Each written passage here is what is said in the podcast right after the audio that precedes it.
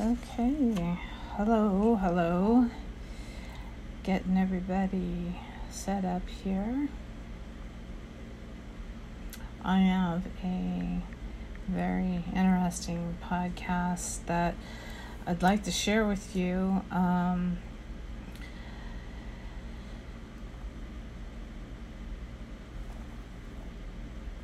this podcast kind of took me by surprise last night when I was listening to it. It was uh, really shocking. So it's called China, China's Silent Takeover. The biggest threat to America is not Al Qaeda, it's not ISIS, it's not Putin, it's not any of these guys. It's China.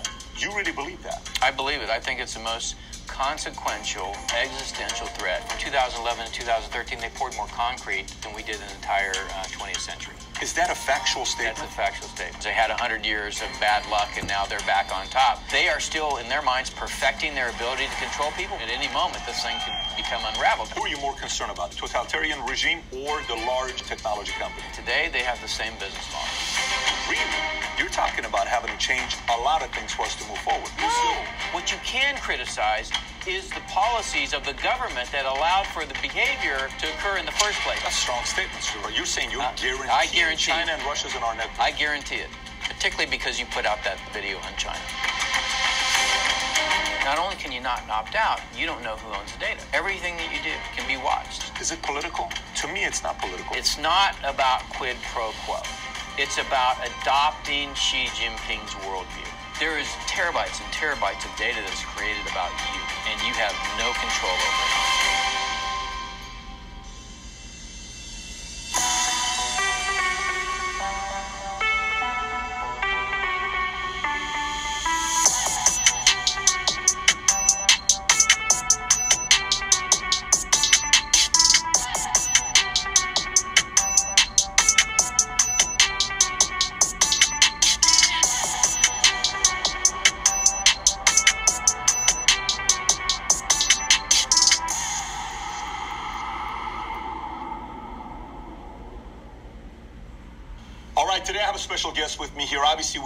China video a couple weeks ago that got a few million views on a lot of content, so I wanted to go a little bit deeper. We reached out to General Robert Spalding, who wrote a book called Stealth War How China Took Over While America's Elite Slept. I literally couldn't put this book down, and once you read it as well, we'll put the link below, you'll know exactly why.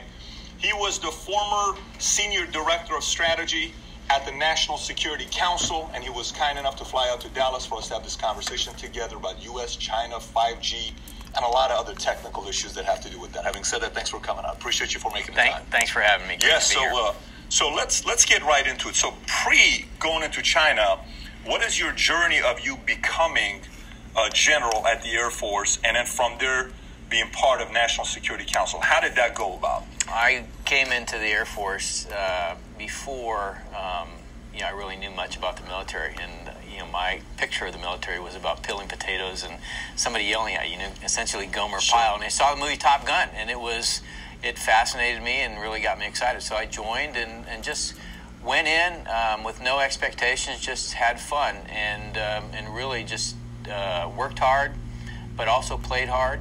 But um, you know, I wanted to fly jets, and that was uh, that was what got me started. And um, you know, one thing led to another.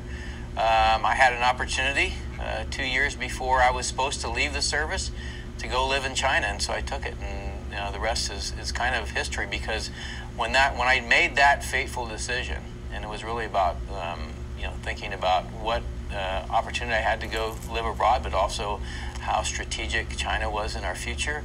It really opened doors for me that, quite frankly, I, I would have never considered. I even had had no clue uh, about. So Literally, so there was no plans of that. there was no plans. There was Okay. really, really no plans. In fact, I didn't want a career in the Air Force, so you, you know I didn't look to become a general. In fact, when my wife uh, heard that I you know had made it, she laughed.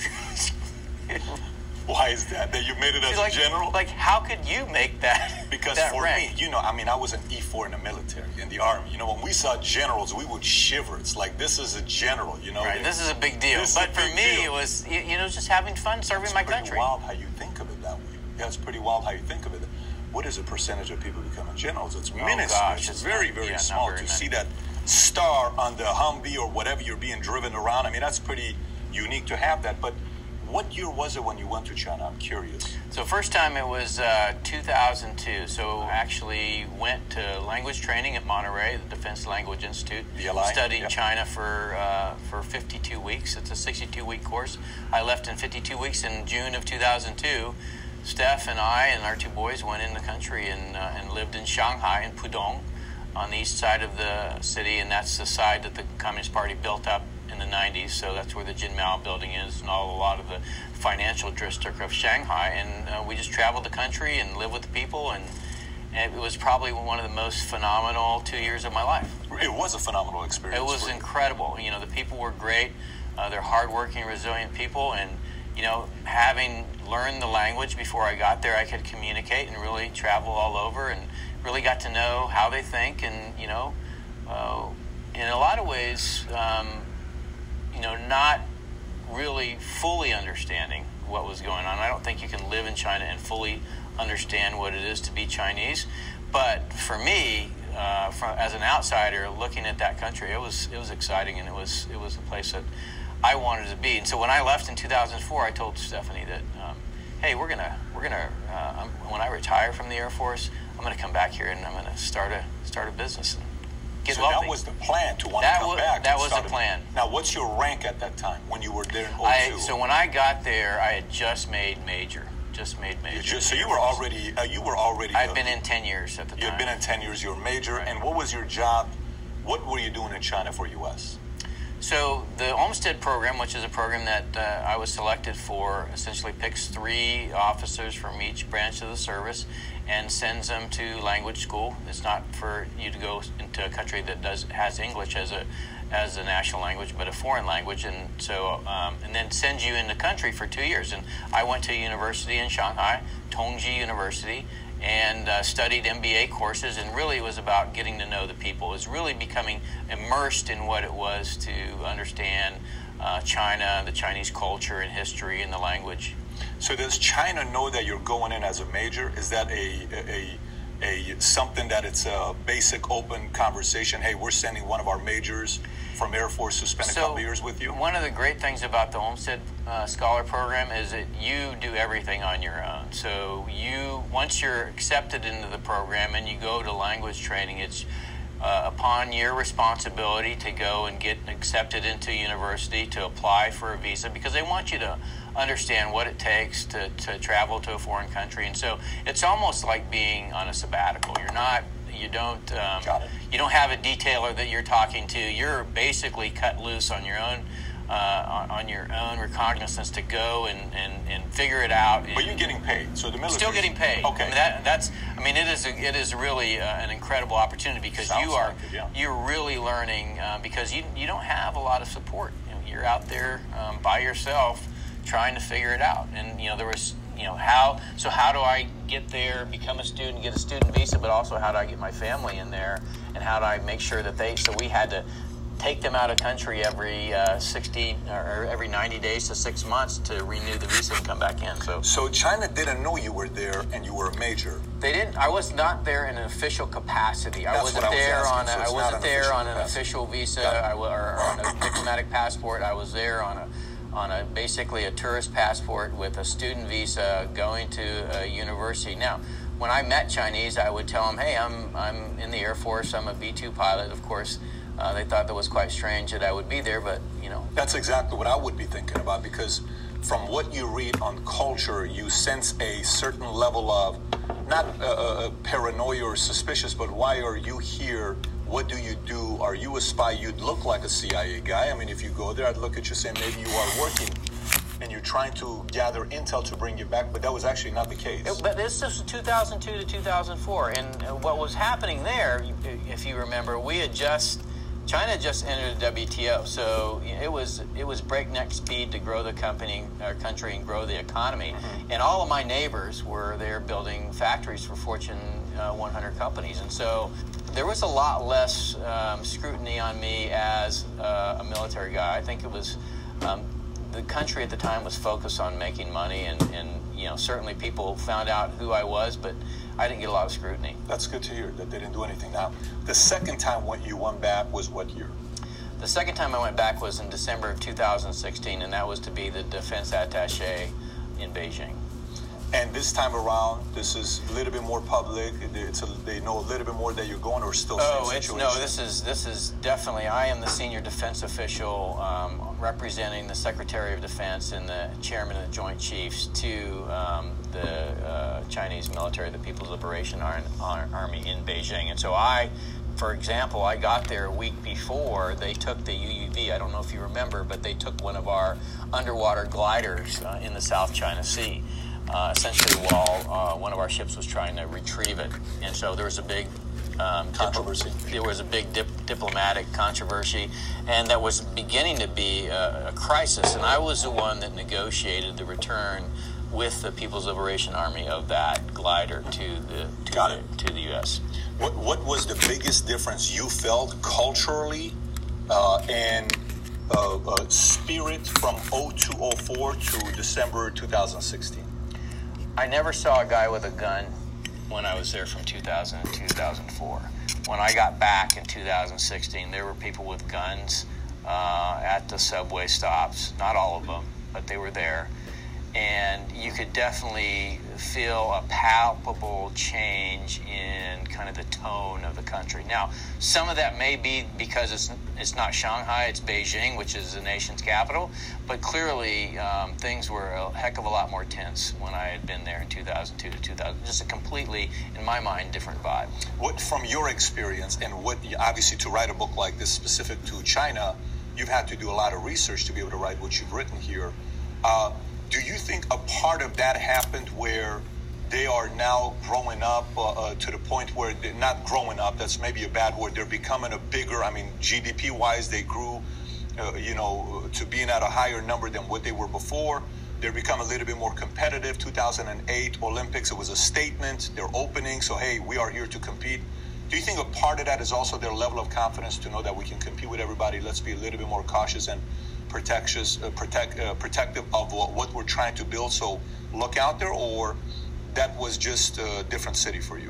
Well, no, I think uh, there's a couple things. One, the party, the Communist Party, was really concerned about corruption. If you go back to 1989, the, the Tiananmen massacre, the three things that the Chinese Communist Party learned uh, at, during that time was one, the Communist Party was under attack by elements within China in league with the United States. Two, that openness was great for globalization in terms of science and technology and economic, economics and finance, but in terms of ideology, they needed to pour a whole lot more into uh, what they were doing in order to prevent their population from becoming democratized. And three, if the party ever became separated from the people, that the party would fail. And you can see that there's a definite paranoia on the part of the party in terms of not wanting to make sure that while their people are very advanced in terms of the technology and the business models with regard to the e economy. They're very cautious about that kind of getting out of control. And so I think, you know, they are still, in their minds, perfecting their ability to control people, but at the same time, they're concerned about, you know, at any moment this thing could become unraveled. So it creates this kind of, you know. They really believe that. They really believe that, um, that it could, at any moment, um, the party could essentially lose control because the population essentially um, awakes, and, um, and so it, I think it, it plays into their that paranoia. Yeah.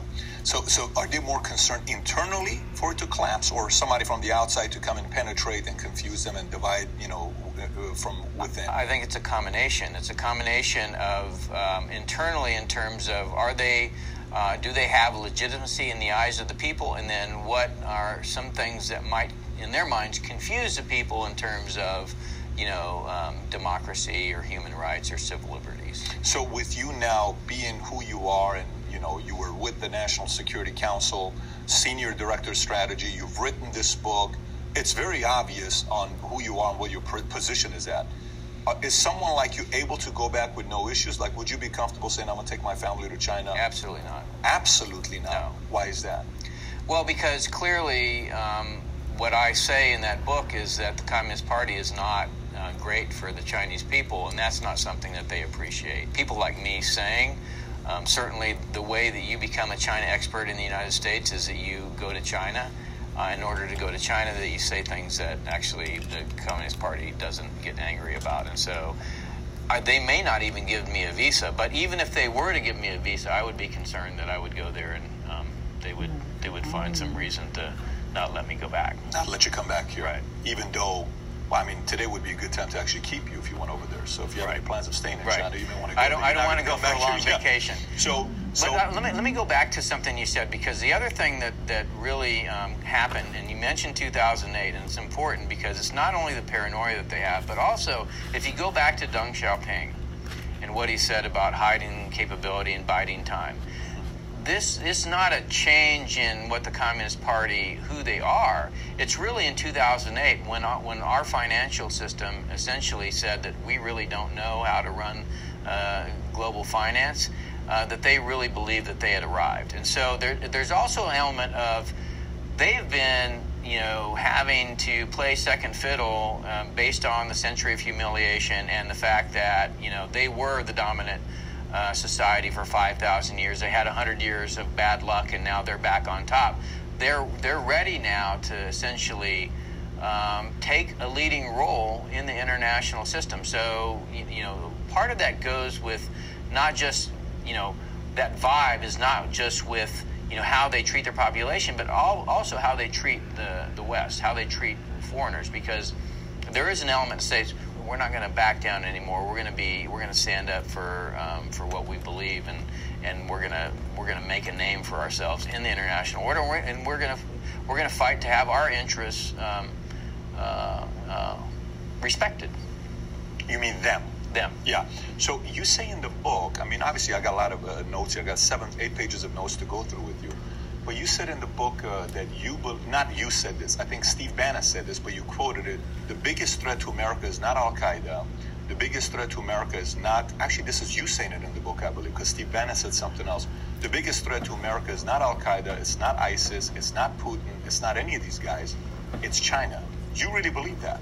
I believe it. I think it's the most consequential existential threat, not just to America, just to democracy the world's ever seen. And it's because it's cloaked itself in this picture of adoption of the international norms that were established uh, and the rules and norms and the systems and the institutions that were established after World War II, perpetuated through the Cold War, and essentially, in our thoughts, was dominant after the end of the Cold War. It was they wrapped themselves in that, and so there's a belief that they uh, that they accept those principles, and, and what they say is they they want to have the international system um, essentially correspond to their interests.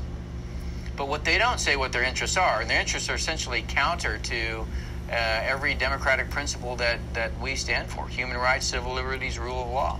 It's interesting when you say that because that's a pretty bold statement to make. You hear a lot of people talk about climate change. You hear a lot of people talk about cyber, you know, cyber war, all this other stuff, which you talk about in the book as well. But to say China is at the highest level more than ISIS, Al Qaeda, Putin, those are some that's strong statements to be making. But let's go a little bit back to you are working uh, as the senior director strategy of uh, the National Security Council, and you go in. You said you have two reasons why you wanted to be a part of it. Man one was to educate the members about who they are, and the other one was to ensure the security of 5G for U.S. and also other countries, right? Not just U.S. Right. Everybody else that's involved. And then you you're giving this one talk, and you brought some other people to also give insight. There was a lot of dialogue, and then it got a little bit heated. And then you held the meeting back, kind of trying to bring everybody together. Hey, this is a good question. We're having this discourse. This is a very good thing. Where did it go from there to the you know press leaking, you know, being leaked to the press, and then from there you getting fired from National Security Council? How did that process take place? So um, the the debate on what was going, how we were going to treat China really was taking place during the summer of 2017, and it was really about how were we going to structure the national security strategy, what we're going to, what was going to be our priorities, and that was a process of discovery. What, and quite frankly, I that's all I had been working on since 2014. So from 2014 to 2017, when I get to the White House, my two years in the Joint Staff, my time in Beijing, and then coming to the to the White House in May of 2017 everything had been focused on this competition between the U.S. and China and what the implications were on a, from, on a societal level, an economic level, on a national security level. When I get into the National Security Council in 2017, I, we start the discussions on framing and writing the new national security strategy. And so, in that dialogue was, you know, the first thing you do when you have a strategy is what's your problem statement? What are you, you know, what what are the threats that the United States faces. And of course, you know, the same thing that you just mentioned, a lot of people talk about climate change, they talk about terrorism. What we had to uh, contend with is there's a lot of things happening um, that people outside of national security policy may be aware of, don't talk about, that affects that affects everything that we do. And so we start. I started because I had had those discussions outside of the national security policy establishment. I started bringing that information in, and really, for the first time, you know, by the spring of 2017, I had formed in my mind a good picture of how to describe it, what the elements of it were, and then you know, essentially how to have a, a, a, logical conversation that said, these are the challenges we face, and this is what we need, we need to do. That conversation by August of 2017 was complete. And then I said, I'm going to be here a short amount of time. If I could do one thing for national security policy to change the, course uh, of the United States um, going forward, to preserve our republic, it would be to secure the internet. And so I started working on talking to engineers about what is 5G, what's the state of play uh, today, because we'd said in the national security strategy that data is a strategic resource, like oil in the 20th century, mm-hmm. data in the 21st century, which will drive artificial intelligence sure. and everything that, that all the algorithms that, go, that essentially guide our lives to better places. If we didn't secure that strategic resource, then we were at risk as a democracy. And so, how do we take that, you know, new uh, essentially uh, beamforming antennas with software-defined radios and networks, which something that we had used in the military for a long time, and apply and give it to the people, but then do it in a way that actually provides security for their data, which is. Uh, in essence, what you know, I had come to the conclusion the only way that you democratize in a digital sense is by protecting, is by giving control at the, at, at the citizen level of their data. Of their data. Of their data. Okay. It is, and the, the analogy I, I make um, when I talk to people is if you go back to um, Alexander Hamilton and the framing of the Constitution, you know, essentially what he was shooting for after having surveyed, you know, done an extensive survey of all the governments that existed prior, was how do we create a government where no one person, party, or group can a- attain ultimate power? Because ultimate power is ultimately corrupting. And so that's the Constitution. But then, what if it fails? What if you know we don't um, actually provide for the people, and somebody can gain power? Then we give uh, the American people the Second Amendment, the right to keep and bear arms, so that they can fight uh, an oppressive government if that dream ever fails. And of course, in the digital world, what you saw, what you had begun to see, is a world where you may not know you're being oppressed or you may not know your oppressor. And in that world, you may not know you're the oppressor. You may not know you're being oppressed. Or the second one. Or that you, who your oppressor is. Who your oppressor is. Right? Because okay. we'd seen in, in uh, for instance, after the election, uh, using big data analysis, AI bots, and social media networks, the Russians had created protests. Right? They had it, it was ostensibly on behalf of Black Lives Matter. I'm talking about the one in New York City a few days after the election. Mm-hmm but it was really the Russians. And so what you what you're seeing is in um, going back to data as a strategic resource. In, in the digitized world, the ability to aggregate data is equivalent to aggregating power. And if you can aggregate power, then you have to wonder about who has the ability to aggregate data in that world. And today, the two uh, entities that can really aggregate data are large tech companies and totalitarian regimes.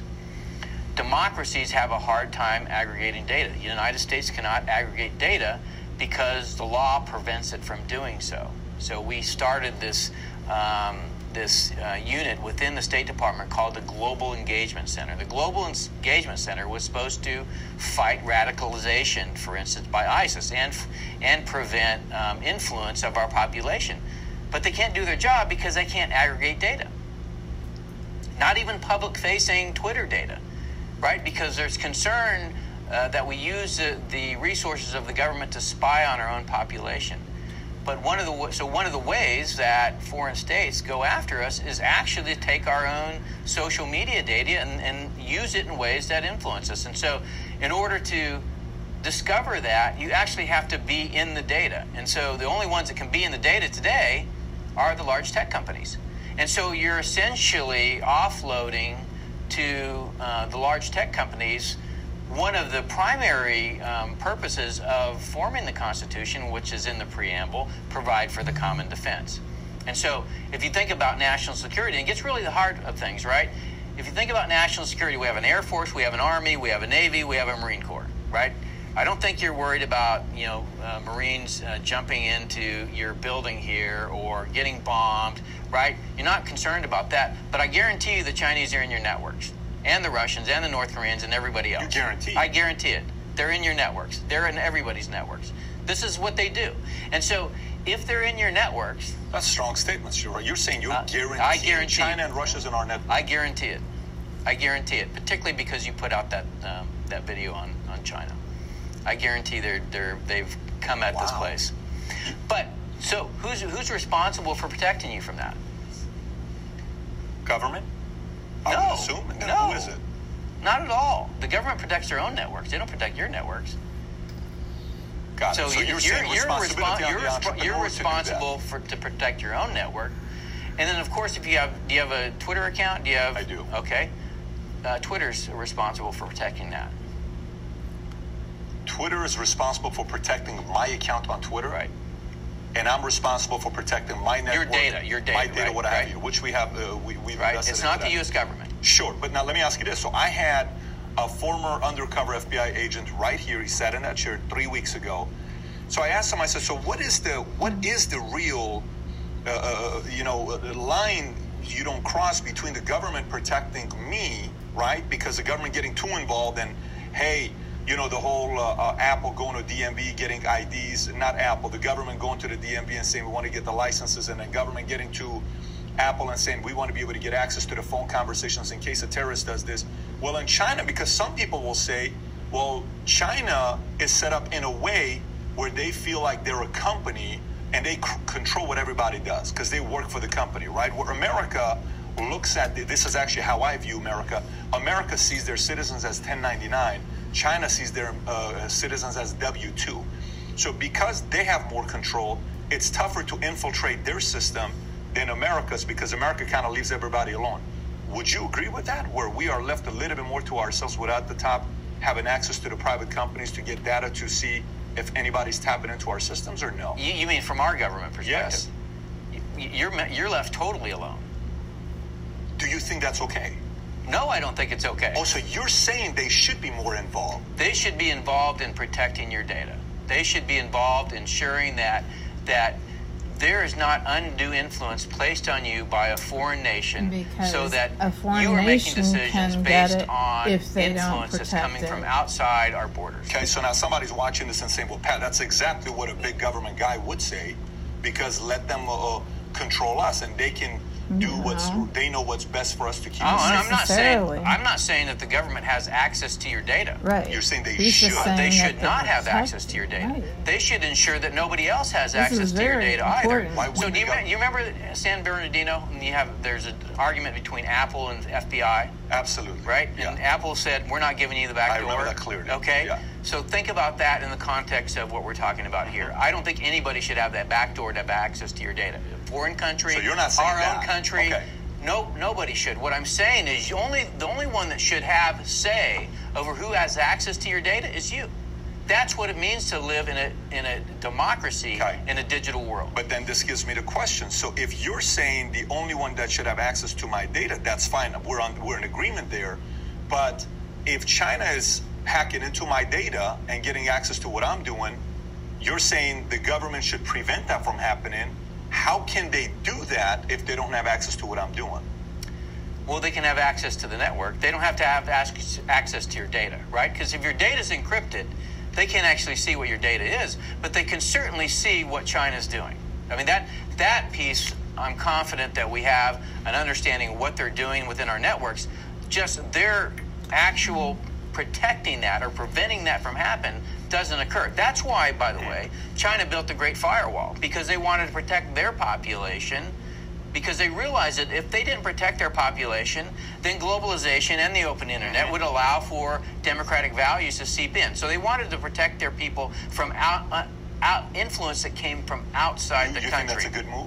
I think that's a great move because if you're connected to a totalitarian regime and you're open, and the totalitarian regime is intent on influencing your population, the way we've designed our current internet absolutely allows for But it. doesn't that mean that we become total, totalitarian if we do that as well? Like to match against No, them, we kind of have to. if we if we did what they did, right? So they didn't Which means protect what? they didn't protect their individual data from them as a government.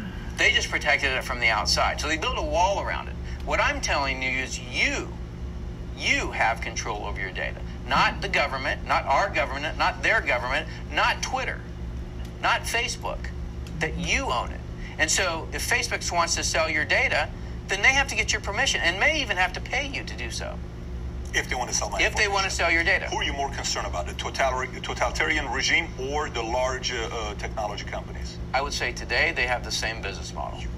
Really? Of course. Tell me why. Look at them today. The, both China and Facebook have censors. China sends their censors to school. What do the censors learn? The censors actually learn about Tiananmen Square, the truth, right? Okay. Because they have to censor that discussion on the network. Facebook has censors. The censors go to school to learn what they need to censor on Facebook's network, right? Same business model. It's about free data. It's about using that data, except for this one, it's about profit. For this one, it's about control. And they, even down to the censors, they have the same model. You're putting them at the same level. Wow. I'm not saying I'm not. same- No, I'm not at the same level because one is about profit, one's about control. What I'm telling you is the system that we built, the technological Yeah. foundations of the system we built, then the app services and business models that we built on top of that allow for power to be equated with aggregation of data. When you do that, you create business models. The business model of a large tech company is equivalent to the business model of China. So do you think you know how for them like they don't uh, they don't allow Twitter, Facebook, YouTube to go in? They have their own YouTube, they have their own Facebook, Right. all of that that they have. Do you think?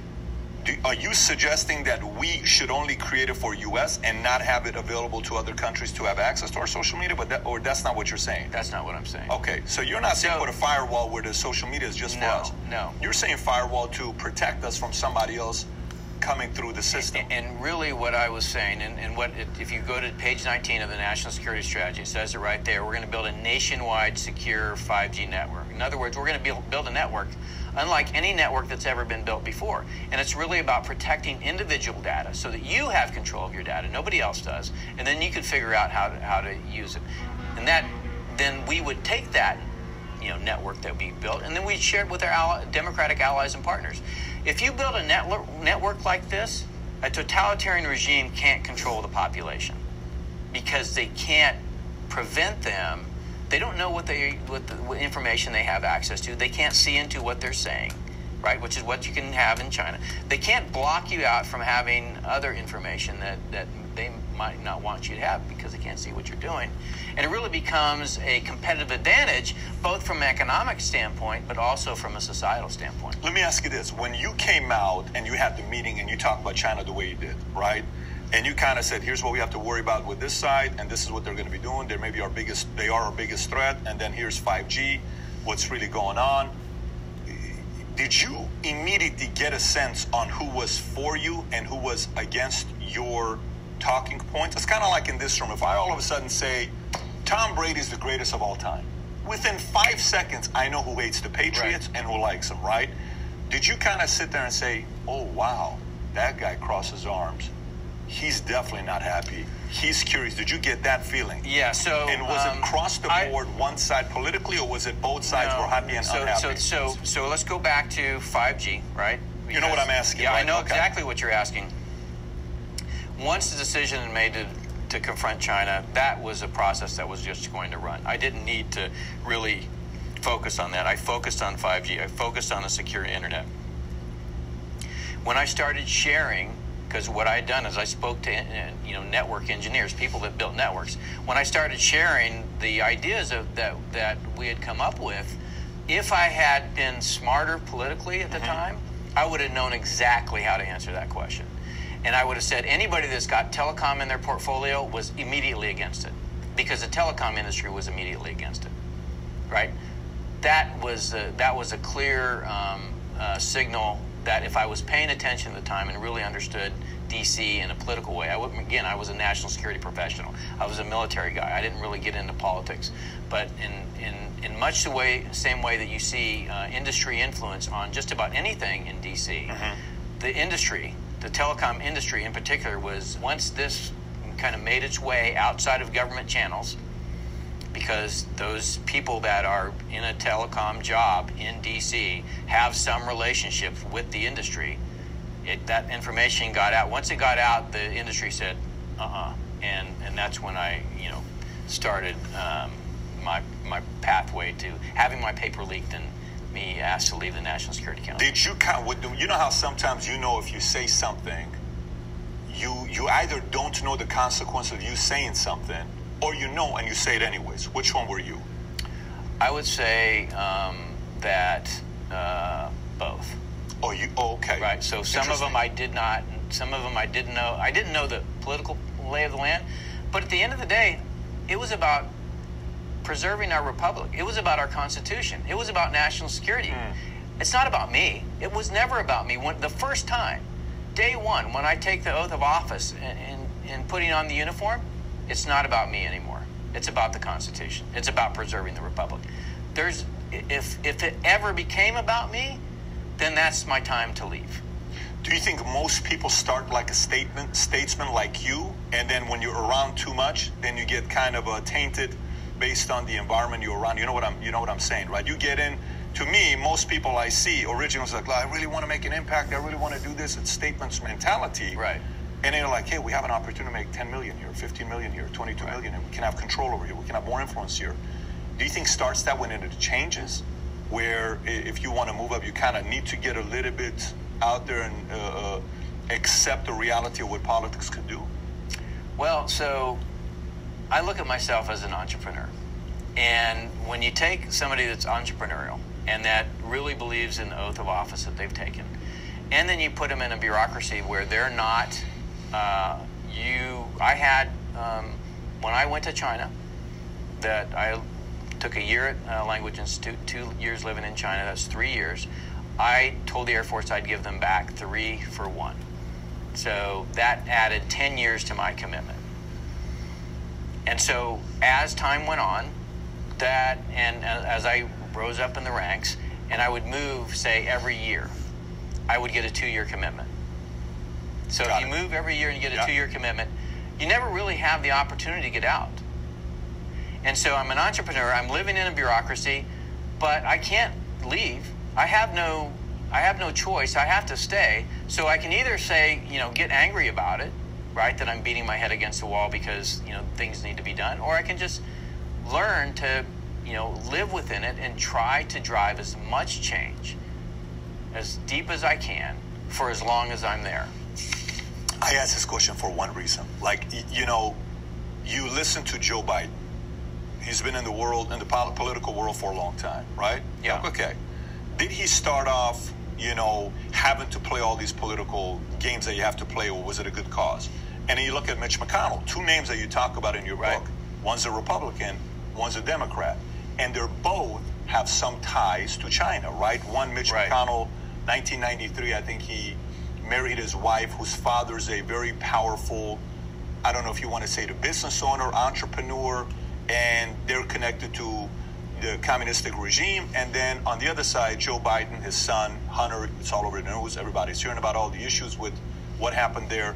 I ask it again this is not something that's a favorable to Democrats not liking China or wanting to support China, or this is not just Republicans not liking China or disliking China. This is purely on both sides on what you're seeing. All right. And and when you went and investigated more, were you kind of like, oh my gosh, I didn't know the Biden family was like this, or the McConnell? Was it one of those things where the more and more and more research and investigation you did, the more like this is bigger than you thought it was? Did you have one of those moments yourself?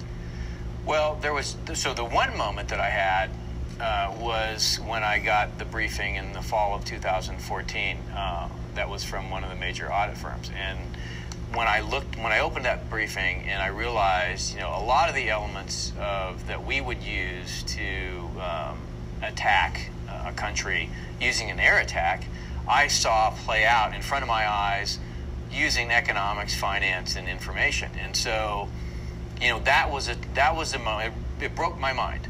Because up until that point i thought america's the greatest nation on earth we're unassailable we're the most powerful you know nothing could happen to us. And that was a point when i realized that no i mean we could have carrier battle groups nuclear subs f-35s and all of this capability and spend $800 billion a, uh, a year on defense but if our society was basically being attacked at their job level, at their societal level, then we had lost the ability to protect our nation in a globalized, internet powered world. And at, from that point on, I just started studying. And, and I read everything I could, and I talked to everybody I could. So because I had been at the Council on Foreign Relations, I had access to a lot of executives of finance companies, of investment companies, and so I started going around and talking to you know some of their research offices and talking to people and trying to understand what was going on in our country and how global business worked, how global finance worked, how did investment work, and what you know did I ever stop finding rot? No. It's, I find it every single day. As you, you continue to pull back the layers of it, you realize it goes through our society because it's based on this fundamental belief that openness will lead to democracy. And that is a key to China, the Chinese Communist Party's power, because when we believe that openness would lead to democracy, they said, there's my opportunity. Because they're going to let me have access to their finance, their trade, their investment, their immigration, their media, their politics, the internet, academia. I have access to everything. You know, think about Commodore Perry sailing in with the Great White Fleet into Japan. He had to use guns hmm. to get into Japan. We just let the Chinese in, and sometimes we forced them to pay. Sometimes we just gave it to them.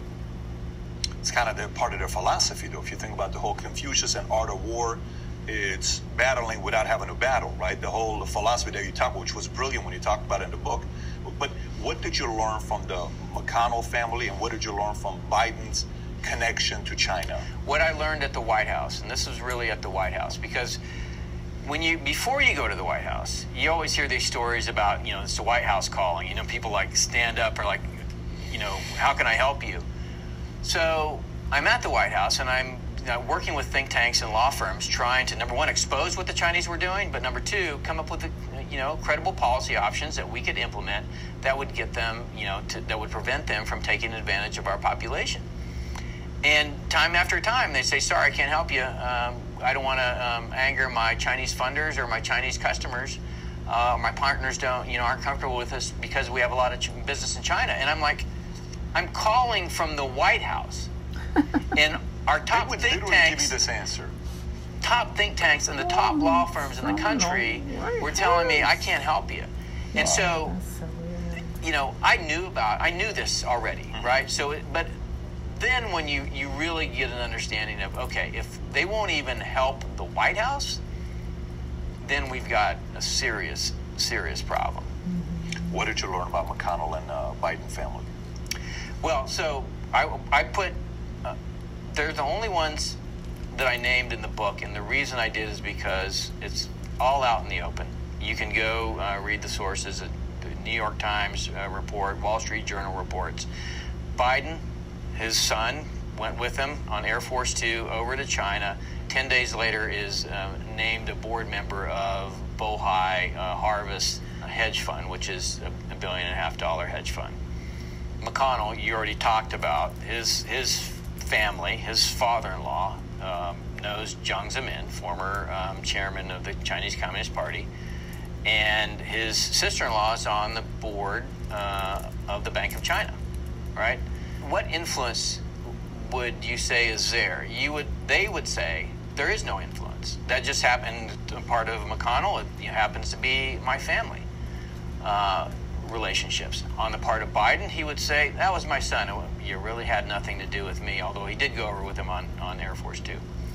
But that being said, it's not about quid pro quo. It's about adopting Xi Jinping's worldview.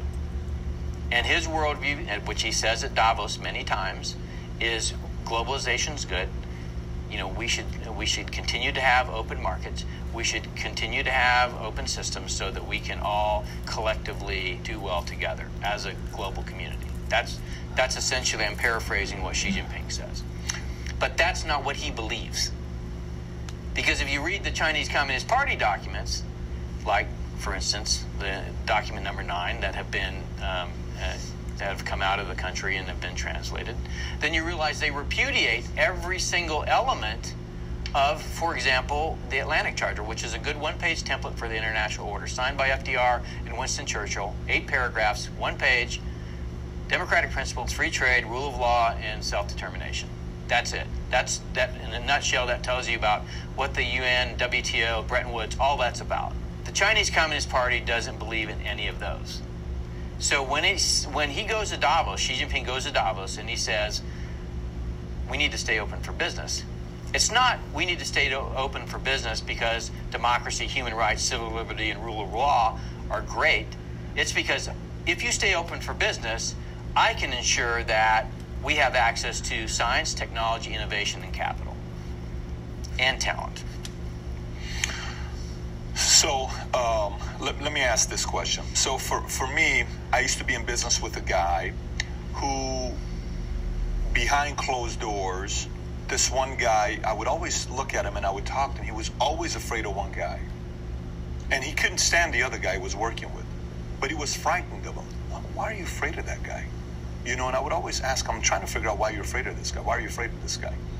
Finally, a year and a half later, I found out what it was. So he was doing some things with business behind closed doors, and it was not great. It was a little bit past great, close to, you know, breaking the law. And eventually he got caught. But under the table, he was paying him $25,000 a month cash, not 1099, mm. not W 2, which 25 cash is 50K a month pre tax, right? The same as $600,000 a year income. So one day he's upset and you know he tells uh, uh, one of my competitors and that comes to me and i find out about it like now it makes sense why he is afraid of him but then, when he stopped paying the $25,000 cash, the other guy told everybody about his business and he lost it anyways, right? Right. So, so for me, here's how it, here's how I view it, and I want to get your perspective to see how you see this. The NBA situation right now, with what's going on with LeBron, right? right. Or not just LeBron. There was a Morey, uh, Morey, right? The Houston GM yeah. makes a comment about uh, Tibet, you know, what's going on over there, and then they're upset, canceling all preseason games. And then all of a sudden, the owner of Houston makes his comments. And then from there, Adam Silver says, I support freedom of speech. Steve Kerr didn't want to say anything because he kind of didn't have a, uh, wasn't too educated on the situation at that time. Popovich said a few words. And then LeBron says maybe he misspoke, right? He would what he shouldn't have said. So for me, I look at that and say, okay, why is this happening? I want to kind of get your thoughts as well. Why, why are they doing this?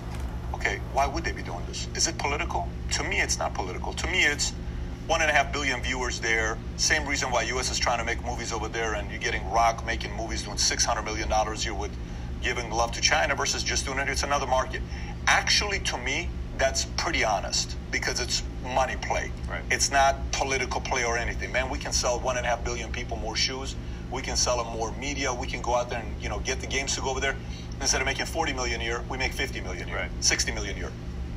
In a situation like this, before I ask you the LeBron opinion, but in a situation like this, do you do you process it from the standpoint of well maybe Mitch has some a, a, a business that he's doing and out of respect to his wife he's just kind of giving the respect to China and maybe Biden's son has some respect and it's a son you know you don't have 50 sons you got a couple sons it's blood. He's just trying to protect his son to do what he's doing.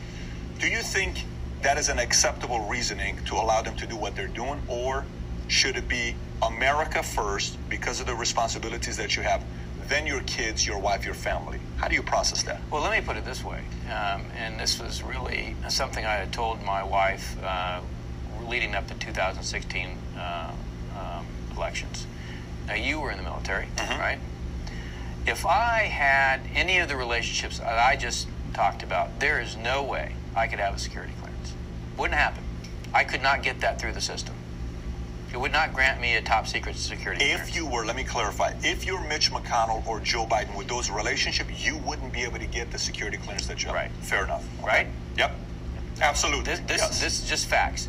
So, um, if I had done, if I had taken my, you know, personal uh, email or my prof- or my work email and basically taken that all off and, and put it on, um, you know, a server and had some classified message, what do you think would have happened to me? You're fired. You, you know, you're, you're Court-martial, Yeah. right? Court martial. Absolutely. Kicked It's out. not even one eight. You, Right? No, done. there's no Yeah. doubt. Sure. And so, as you see these things, these kinds of things that, that I know that, you know, whoever gets elected as commander in chief has a responsibility. They're the, they are the, the, the chief diplomat, they're the chief law enforcement officer, they're the commander in chief.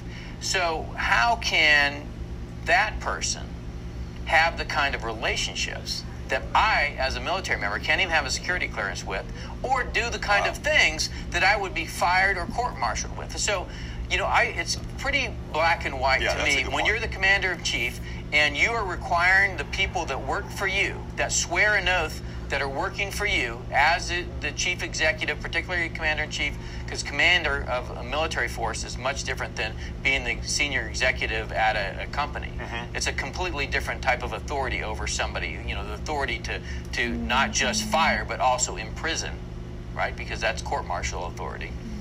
And you and yet you do the things that you say or you must enforce that they cannot do. Then you've then you've created a problem. And we this is pervasive in our system that our politicians can have the kind of relationships that we can't even allow our military members to have security clearances having. Let's leave that aside. Okay, we'll just set that aside. Now you have the president of the United States saying, "Here's a non-market economy that we basically let into the WTO in 2001, and they broke every rule in the book and continue to, and they're not going to stop." So we're, you know what we're going to do? We're going to treat them just like we did prior to going to the WTO. Prior to going to the WTO, they had to have a vote on most favored nation status every single year.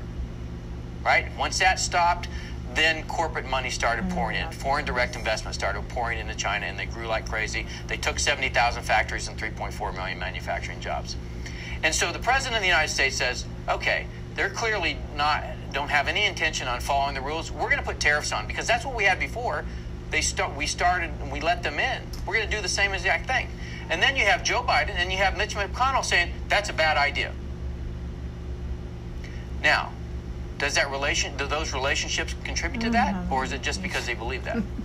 I don't know the answer to that, but I guarantee you any counterintelligence officer that brought me into interrogation asked me why I made that decision, they would have grounds to say, you know, you're untrustworthy. You didn't report that, you know, your your your relative was making, you know, millions of dollars from the Chinese, or you didn't report that you got millions of dollars from the Chinese.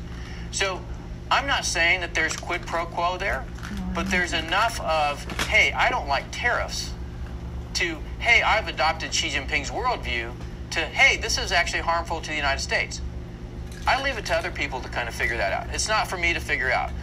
It is for me to say that if I had done it on active duty in the military, I'd either not have a security clearance I'd have been court-martialed. So, so let me ask you this: that same argument, you got two different communities here. Okay, You got those who have political power and influence, say McConnell, Biden, and many other names who support China, and they're saying, "Hey, take it easy." Right. They're an ally. I think you went to the Depart- uh, Department of Commerce, and they said, "China's not the adversary; they're our friends. We cooperate with them." Right. These were the Right. words you wrote in your book, right? Okay. So on one side, you have the political people that they shouldn't be doing this Right. because if they have interest with their kids, wife, whatever, okay. Then the other side is uh, uh, investors, business owners, Right. hedge fund folks, Right. entrepreneurs, folks who made their money in America, yet they they want to make sure China still has the ability to do business because they lose money, right? Of course. This goes to the bottom line. Right. Do you think their motives is okay because it's just purely money and they want to protect their investments for themselves, their clients, their businesses?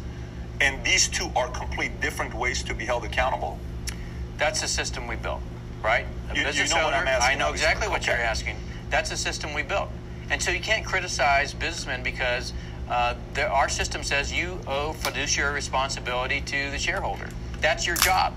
And, and, and, and oh, by the way, you can actually be sued or brought up on charges for not doing your job, not fulfilling your fiduciary responsibility. So there could be an argument made that if you're not cooperating with the Chinese Communist Party, that you're actually harming your company. Okay? There you go. Right? Okay. So so you can't criticize them for that. What you can criticize is the policies of the government that allowed for the behavior to occur in the first place. And I'll give you an example. Level 1 versus level 3 assets. I talk about it in the book. China has non-convertible currency, strict capital controls. Mm-hmm. Since 2015, you can't get money out of the country, only in special circumstances, and only depending on what the business that you're, you're doing. So we have plenty of corporations that have billions of dollars over there that they're carrying on their financial statements as level one assets, meaning just like cash in the bank here. But you can't get it. And so, but if you're showing profits and it's going into cash in the bank in China, then how are you being compensated as an executive or, or uh, on a board of directors for that company? You're probably getting compensated based on the money you're making in China. But yet the shareholders can never see that money because you have strict capital controls in a non-convertible currency. Okay, so we've created an incentive system just based on our accounting standards, FASB, and the Securities and Exchange Commission can change this. The Treasury Department can change this and say, no, if it's in China, it's non-convertible currency, strict capital controls, they can't get the money out. It's a level three asset, and therefore all you co- corporations need to do a restatement. What would that say? Now CEOs wouldn't want to invest in China because they, it wouldn't count toward their compensation. Now board of directors wouldn't advise uh, the CEOs that they should invest in China because it wouldn't ta- count towards their compensation. We build a system that incentivizes behavior for the destruction of the country. Yeah. That's not the pro- pro- fault of the business community. That's the fault of the government. Great point. So it's so essentially a company who runs a sales organization runs a compensation structure that produces bad behavior. It's not the salesperson's fault. It's the in the, it's the organization's fault for producing compensation structure the way it did. So Right. what you're saying is a complete restructure of our agreements and arrangements with China. You're talking about having to change a lot of things for us to move forward. You're not just saying something small here. But but I'm not saying that we're that we're doing something that's untoward. I'm just saying let's follow the rules. For instance, in investment, right? Let's let's us follow let's, the rules, let's or let's everybody that's China's also every- following the rules. Right, exactly. So But they're not going to follow the rules, though. Right. Then, for example, so let's go into investing. So now, right now, we have MSCI All World Index going from went from zero to five percent to twenty percent weighting in, in Chinese equities. Right. Okay. Chinese companies they come here, they uh, register stocks. Uh, and list on some of our exchanges, but let's go on the unlisted ones, the registered ones. That's a trillion dollars they've made off our capital markets. There's no audit or transparency requirements that resembles anything that a U.S. company has to follow, right? So a Chinese company can come in here and get registered and get listed on our stock exchange and get access to our retirement funds. That's what MSCI MSCI All World Index is followed by all the institutional investors and the endowments, the university endowments. So our retirement funds get sent over to China to pay for investments so we have no idea actually what they have because they don't have the same audit and transparency requirements of, as a U, of a U.S. company. That's a policy that we have right now. So China can register and list their stocks on our exchanges, and our, retirement investment investment officers can send money over to China, and they don't have to co- correspond to the same rules that U.S. companies have to. So make Chinese companies correspond to the exact same rules that U.S. companies have to, and I'll tell you why they won't. Because sending over the audit data is a national security violation in China. In other words, it is treason for you to send the audit information from a Chinese company to the U.S. Let me ask you, do you see any possibility of an agreement coming up with all these technicalities? This is not a small thing here. This No. Is, okay, so you are No, for you don't the think- Chinese have already decided to decouple. It's not about us decoupling. It's about the Chinese Communist Party maintaining control over their society. And in order to maintain control over their society, they need to maintain